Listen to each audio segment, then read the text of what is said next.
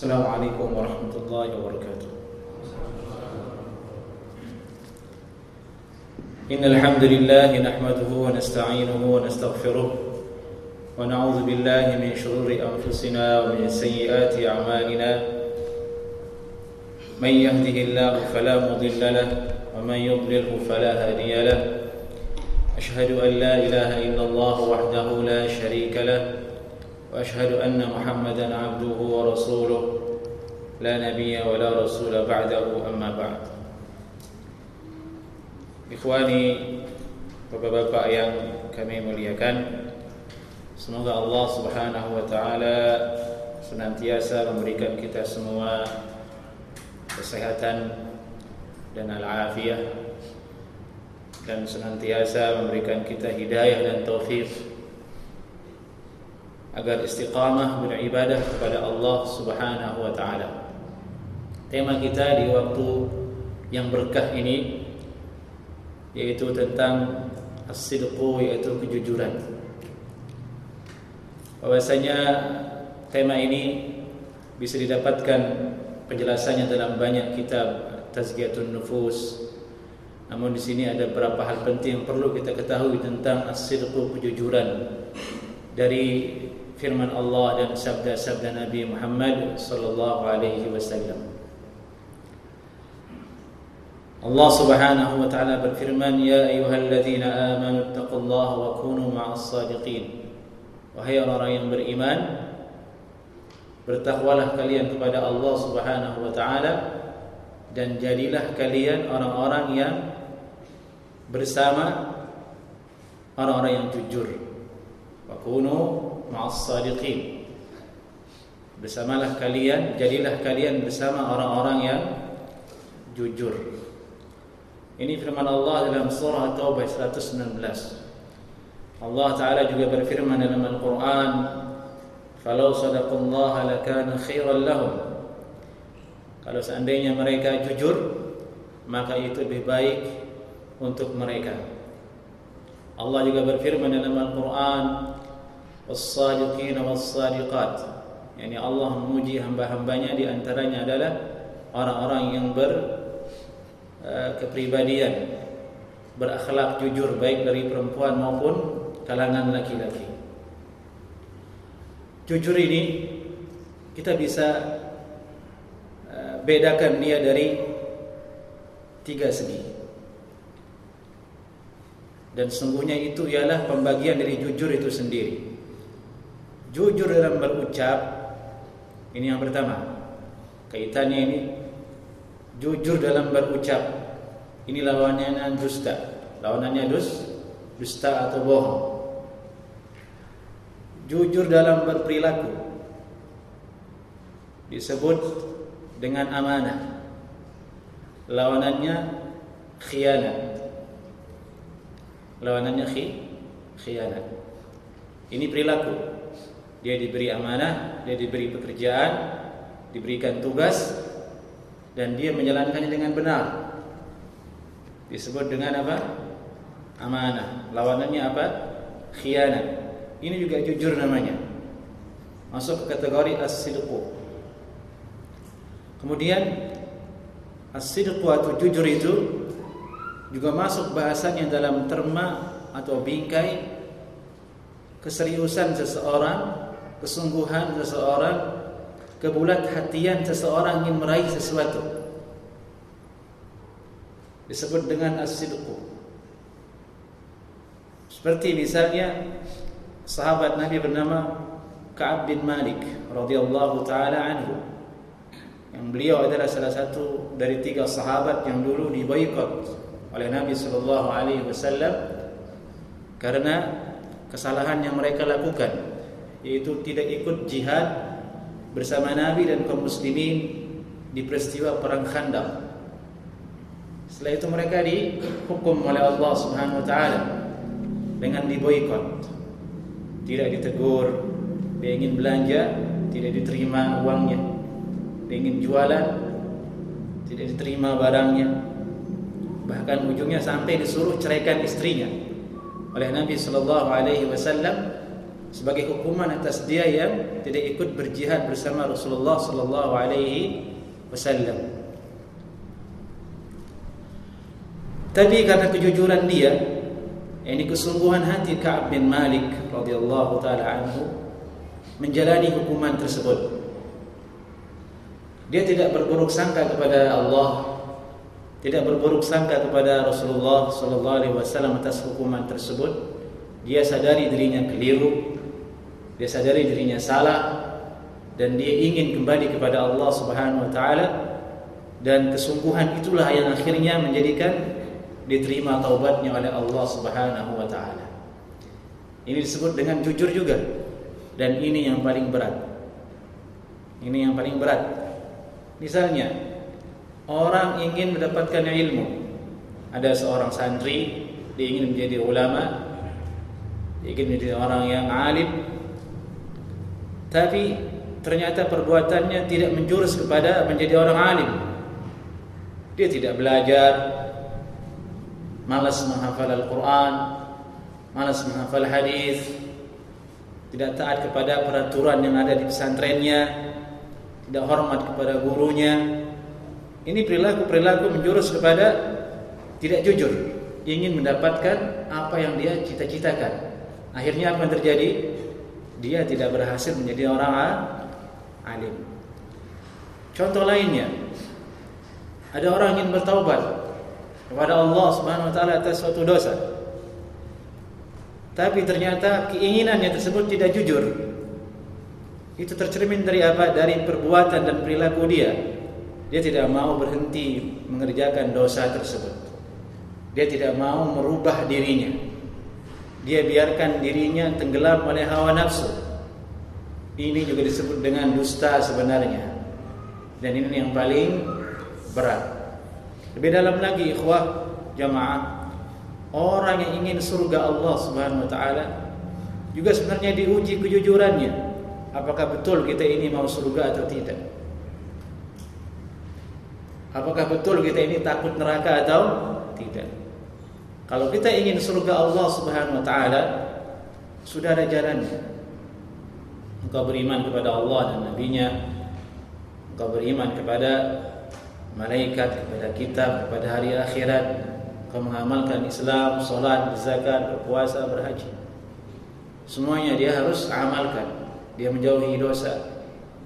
Itulah jalan dari menuju surga. Namun ketika ada seorang mengatakan saya ingin surga, namun ternyata dia mengingkari apa-apa yang datang dari Allah Subhanahu wa taala. Dia memusuhi sunnah-sunnah Nabi sallallahu alaihi wasallam.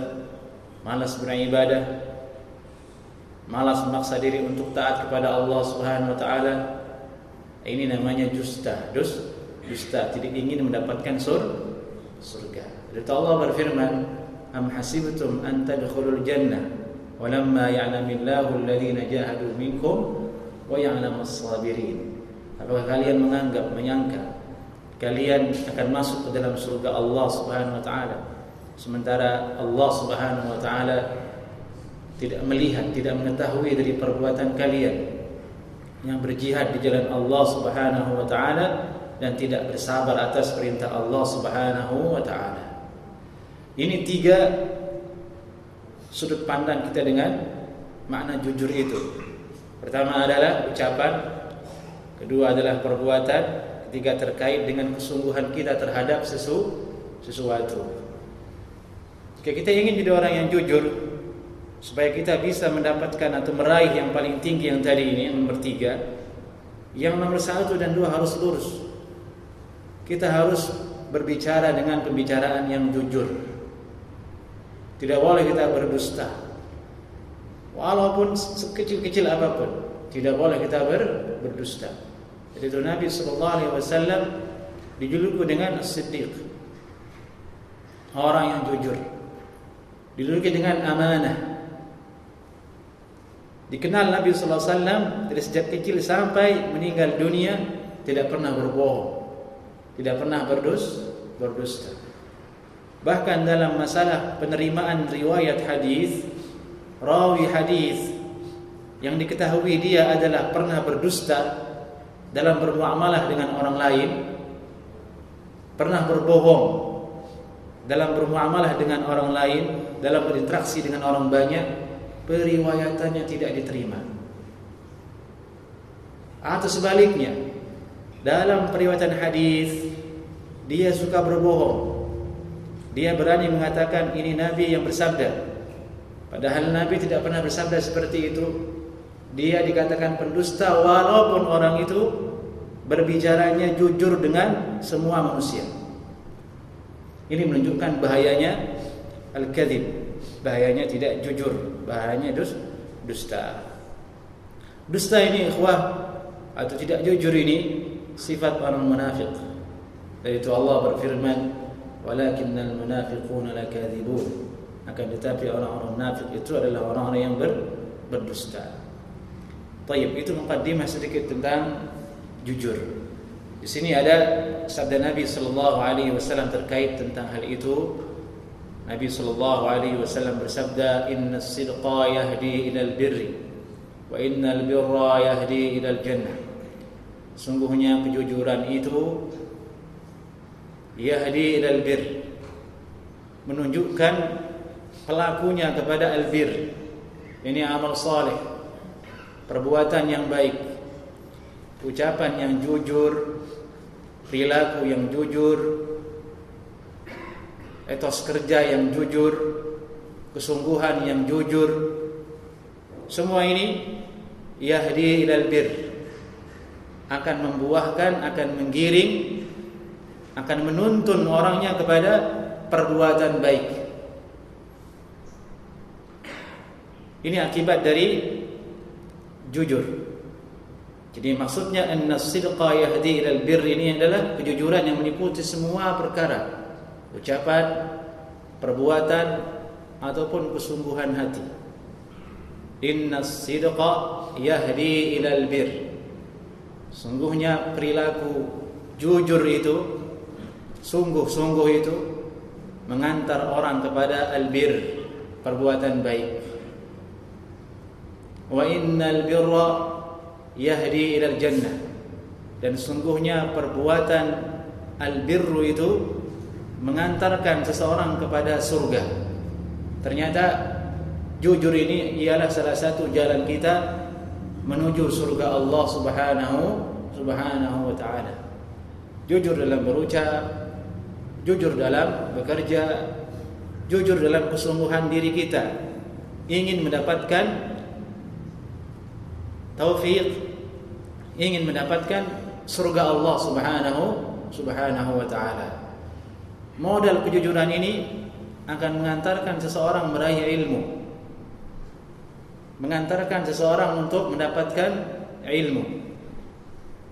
Banyak ulama yang bersusah payah menuntut ilmu sehingga berhasil menjadi ulama itu karena kesungguhan, kejujuran hati mereka karena Allah Subhanahu Subhanahu wa ta'ala. Dia tidak melihat jarak yang jauh, tidak melihat kekurangan harta yang ada pada dirinya, tidak memperhatikan omongan orang terhadap dirinya. Semua dia lalui karena dia ingin sungguh-sungguh mendapatkan yang lebih mulia, yaitu ilmu dan surga Allah Subhanahu wa ta'ala. Dan sebaliknya, Nabi shallallahu alaihi wasallam bersabda, "Iyyakum wal kadhib." Jangan sekali-kali kamu berdusta. Wa innal kadhib yahdi ilal fujur. Sungguhnya dusta itu mengantarkan seseorang berperilaku buruk, mengantarkan orang menjadi berbuat dengan perbuatan-perbuatan maksiat kepada Allah Subhanahu wa ta'ala. Tidak jujur ini meliputi tiga perkara, lawanan dari yang pertama tadi. Tidak jujur dalam berucap, berbohong terus. Ini hal yang paling sederhana, hal yang paling kecil, yaitu melalui lisannya dia ber, berdusta. Berdusta ini haram, dengan ucapan itu haram, maupun dengan perbuatan. Bahkan dimasukkan dusta ini ke salah satu sifat orang munafiqun, idza haddatha kadzaba. Kalau dia berbicara dia ber, berdusta. Kalau berbicara dia dus, dusta. Dan dusta yang paling bahaya itu ialah berdusta atas nama Nabi sallallahu alaihi wasallam. Seperti misalnya berkata Nabi sallallahu alaihi wasallam bersabda seperti ini. Padahal Nabi tidak pernah berdus, bersabda seperti itu. Ini dusta yang paling ber, berbahaya. Karena ancamannya neraka secara terang-terangan oleh Nabi sallallahu alaihi wasallam. Beliau bersabda, "Man kadzaba alayya muta'ammidan falyatabawwa maq'adahu minan nar."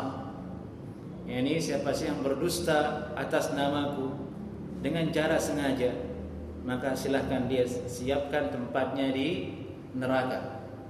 Dan ini sekarang banyak kita temukan hadis-hadis yang tidak ada asal-usulnya, kadang disebarluaskan oleh oknum-oknum yang tidak bertanggung jawab melalui media sosial yang sangat begitu terbuka, sehingga sampai ke uh, kepikiran, sampai ke hati orang-orang beriman yang lemah ilmunya, sehingga dia meyakini itu suatu hadis, sehingga dia membangun suatu hukum, membangun suatu persepsi berdasarkan hadis yang didapatkan. Ternyata dia adalah hadis yang palsu, yang tidak berasal dari Nabi Sallallahu Alaihi Wasallam. Dari situ terlihat buruknya perkara ini, karena berpotensi merusak agama Allah Subhanahu Wa Taala. Segala sesuatu yang berpotensi merusak agama, merusak syariat Allah Subhanahu Wa Taala, ancamannya sangat besar di sisi Allah Subhanahu Subhanahu Wa Taala.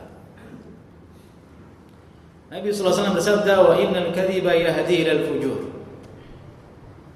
Sekali dua kali orang berdusta dengan ucapan, nanti menular kepada perbuatan.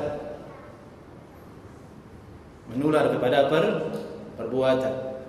Ya, ini akhirnya dia tidak jujur dalam bekerja, akhirnya tidak jujur dalam jual beli, akhirnya disembunyikan aib-aib jual belinya. Dia berani menipu orang lain. Diawali dengan pembicaraan, ucapan yang terbiasa berdus, berdusta. Yahdi ilal fujur, akan menggiring orang kepada yang lebih buruk. Ini perbuatan yang dia adalah khianat dan kedustaan. Lebih jauh lagi adalah menggiring orang kepada apa? Kepada ingkar kepada agama Allah Subhanahu wa taala. Sebagaimana keadaan orang-orang munafiqun yang zahirnya beriman kepada Allah Subhanahu wa taala, tapi kesungguhan hatinya kosong dari iman kepada Allah Subhanahu wa taala, bahkan memerangi agama Allah Subhanahu wa taala dari belakang. Ya, inilah yang paling berbahaya yang ada dulu di zaman Nabi sallallahu alaihi wasallam, yaitu adanya wujud orang-orang munafiqun. Kalau di zaman Nabi sallallahu alaihi wasallam itu berbahaya, di zaman ini pun tetap ber, berbahaya, bahkan lebih berbahaya lagi, diiringi dengan keadaan umat yang begitu lemah. Baik. Nabi sallallahu alaihi wasallam bersabda kemudian, "Wa innal fujur yahdi ilan nar." Dan sungguhnya perbuatan-perbuatan yang fujur itu, fujur itu maksudnya secara spesifik adalah al-khuruj an ta'atillah, keluar dari taat kepada Allah Subhanahu wa taala. Itu akibat dari dusta. Lama-kelamaan orang akan menjadi berperangai, bersifat keluar dari perintah Allah dan Rasulnya, yaitu berperangai seperti perangainya orang-orang yang fusaq, orang-orang yang fasik. Wa innar rajula wa innal fujur yahdi ilan nar, dan fujur ini mengantar orang-orangnya ke dalam api neraka, siksa Allah Subhanahu wa taala. Wa innar rajula la yakdzibu hatta yaktuba indallahi kadzdzaba. Sungguhnya senantiasa seorang itu berkata dusta, berperangai dusta, berperilaku dusta, sampai-sampai kemudian tercatat di sisi Allah Subhanahu wa taala sebagai seorang pendusta. Baik. Kemudian ada hadis dari Nabi sallallahu alaihi wasallam dari Abu Hurairah radhiyallahu taala anhu yang isinya menceritakan tentang bahwasanya betapa kejujuran ini atau kedustaan itu menghalangi diterimanya amalan oleh Allah Subhanahu wa taala. Ini menarik, hadisnya terdapat kisah Israiliyat, akan tetapi Israiliyat yang sahih karena hadisnya dikeluarkan oleh Imam Bukhari dan Muslim. Isinya Israiliyat, ini kisah-kisah tentang orang zaman dulu disebut dengan Israiliyat, tapi hadisnya sahih dari Bukhari dan Muslim. Ini ada faedah. Israiliyat itu ada dua. Israiliyat yang dia hadisnya tidak sahih, secara sanad tidak sahih. Tidak sahih secara sanad. Isinya cerita orang zaman dulu, Bani Israil zaman dulu. Ini mauqifnya apa? La nukadzibuhu wa la nusaddiquhu. Kita tidak ingkari, tidak pula dustai. Ada yang sahih.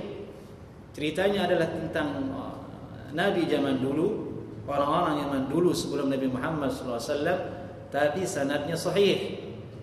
Ini wajib diterima karena sanadnya sahih. Nah, ini hadis ini sekarang termasuk dalam kategori Israiliyat, tapi sanadnya sahih. Terdapat dalam Bukhari dan dan Muslim. Ini redaksi hadisnya. Ghaza nabiyyun minal anbiya'i salawatullahi wa salamuhu alaihim. Suatu ketika Nabi sallallahu alaihi wasallam bersabda, dulu konon ada seorang nabi berperang. Salawatullahi wa salamuhu alaihim. Seorang nabi di antara nabi-nabi terdahulu berangkat perang. Dalam satu riwayat menyebutkan nabi ini bernama Yusha bin Nun. Yusha bin Nun alaihi salatu wassalam. Beliau berkata, la yatba'anni rajulun malaka bud'a imra'atin wa huwa yurid an yabniya biha wa lamma yabni biha. Wahai kaumku, kita akan pergi perang. Saya umumkan bahwasanya tidak boleh ikut dalam perang ini laki-laki yang dia sedang mengkhitbah seorang perempuan mau menikah, sebentar lagi mau menikah, atau dia laki-laki yang baru saja menikah tapi belum sempat dia gauli, atau dia baru menikah sudah sempat dia gauli tapi masih pengantin baru. Jangan ikut. La yatba'anni, jangan ikut. Kata beliau, kata Yusha bin Abi Nun. Yang kedua, wala ahadun bana buyutan lam yarfa' suqufaha. Laki-laki yang dia sedang membangun rumah namun atapnya belum jadi. Baru temboknya saja. Walam yarfa' suqufaha, atapnya belum belum naik. Laki-laki yang seperti ini jangan ikut, kata beliau. Ini dua. Yang ketiga, wala ahadun ishtara ghanaman aw khalifat wa huwa yantaziru auladaha. Dan laki-laki yang dia baru saja membeli seekor kambing atau seekor onta namun dia sedang bunting, sebentar lagi akan melahirkan. Sebentar lagi dia akan melahirkan, dia sedang mengidam-idamkan anak dari kambing dan onta ter tersebut. Ini dia tiga kelompok yang tidak boleh ikut ke dalam perang. Ini diumumkan langsung oleh Yusha bin bin Nun. Pertama apa? Laki-laki yang sedang mabuk cinta, tidak bisa lepas dari is, istrinya. Yang kedua adalah laki-laki yang sedang punya proyek, bangun rumah atapnya belum naik. Yang ketiga adalah laki-laki sedang punya bisnis usaha, kambingnya sedang bunting. Itu kinayah, ini usahanya sedang berkembang. berkembang, beberapa hari lagi dia akan menghitung saldonya karena karena untung, kan begitu. Kenapa dilarang?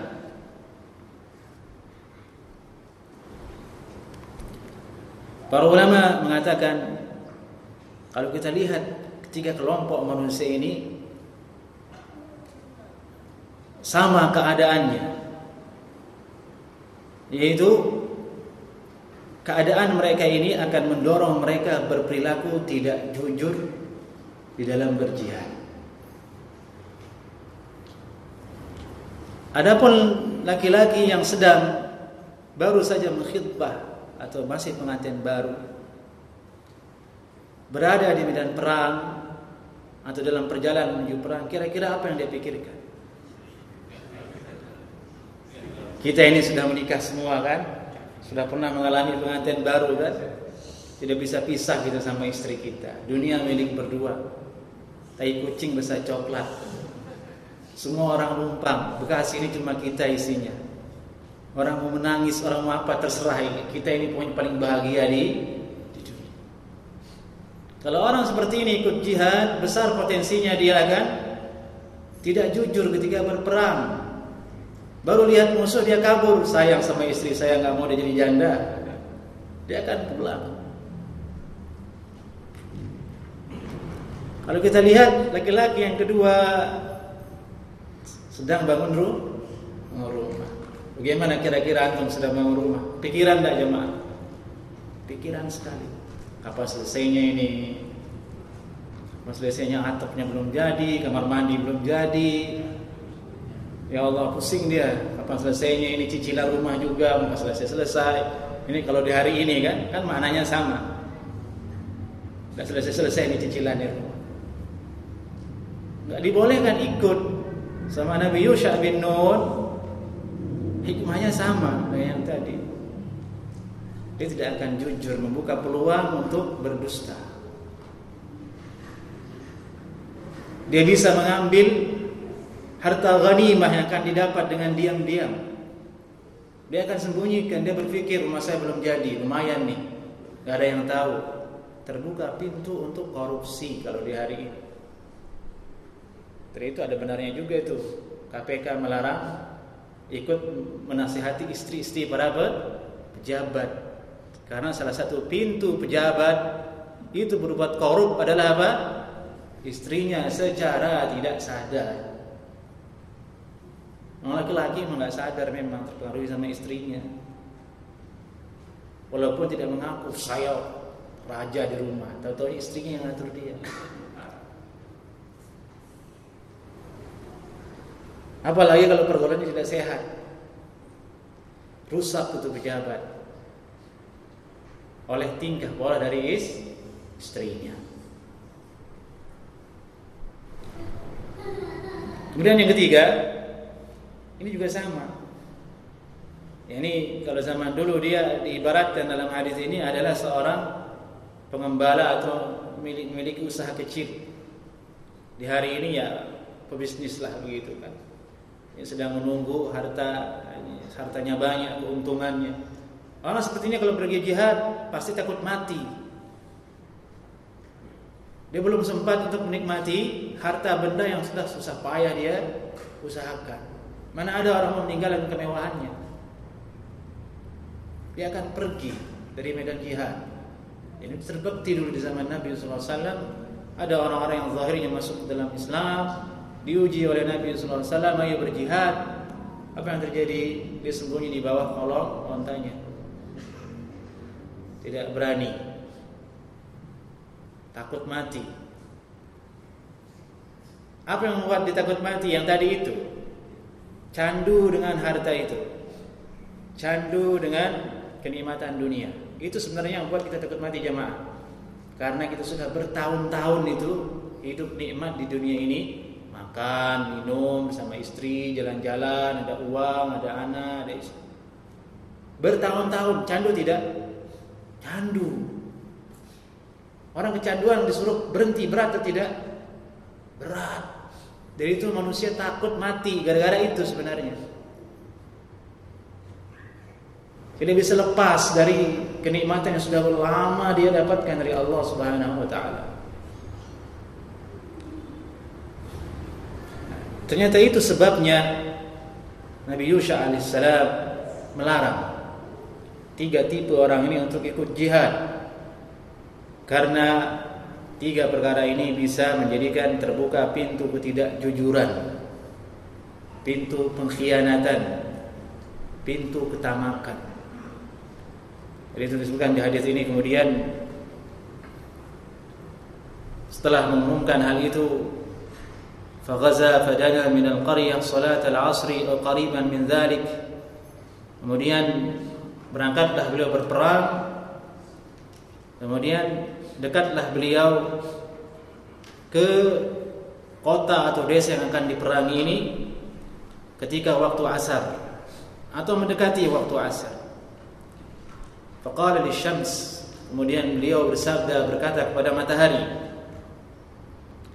innaki ma'muratun wa ana ma'murun, Allahumma hbisha alaina. Fahubisat hatta fatahallahu alaihi. Wahai matahari, kamu ini makhluk Allah, kamu adalah makhluk yang juga diperintah oleh Allah Subhanahu wa ta'ala. Saya juga makhluk Allah, diperintah oleh Allah Subhanahu wa ta'ala. Kita sama-sama mendapat perintah dari Allah Subhanahu wa ta'ala. Kamu tugasmu jalan, kalau saya berjihad sekarang tugas saya, Allah yang perintahkan. Maksudnya adalah Nabi Yusha bin Nun bermohon kepada Allah supaya matahari ini berhenti, jangan lagi berputar, jangan lagi jalan.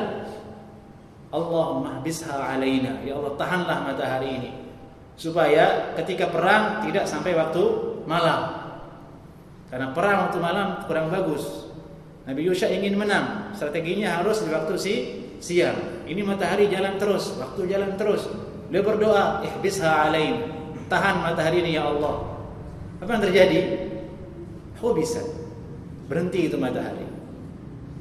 Nah ini, ini hadis sekarang kalau antum bacakan ke orang-orang liberal, orang-orang yang eh, condong kepada sains, atau orang-orang yang condong kepada teknologi, kecanggihan, mungkin tidak iman ini hadis. Oh, bagaimana matahari berhenti? Mungkin dia ragu, coba cek datanya. Sekarang mesti dicek data matahari. Nah iya kan, sekarang kan canggih menurut dia. Riwayat pergerakan matahari itu bisa di, dicek.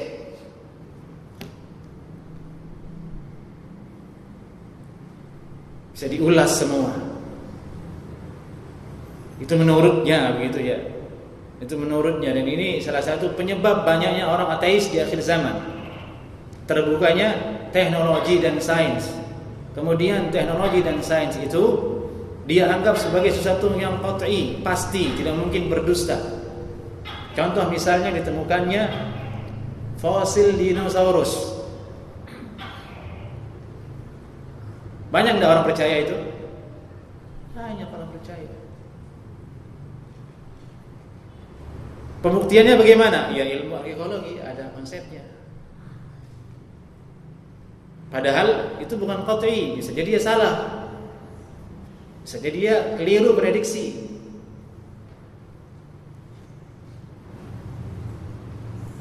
Tapi terlanjur orang-orang mabuk pepayang dengan teknologi, dengan sains, semuanya dipercayai. Ya sudah, yakini aja dinosaurus ada dulu. Masuk ke dalam pelajaran itu, dibuatin film.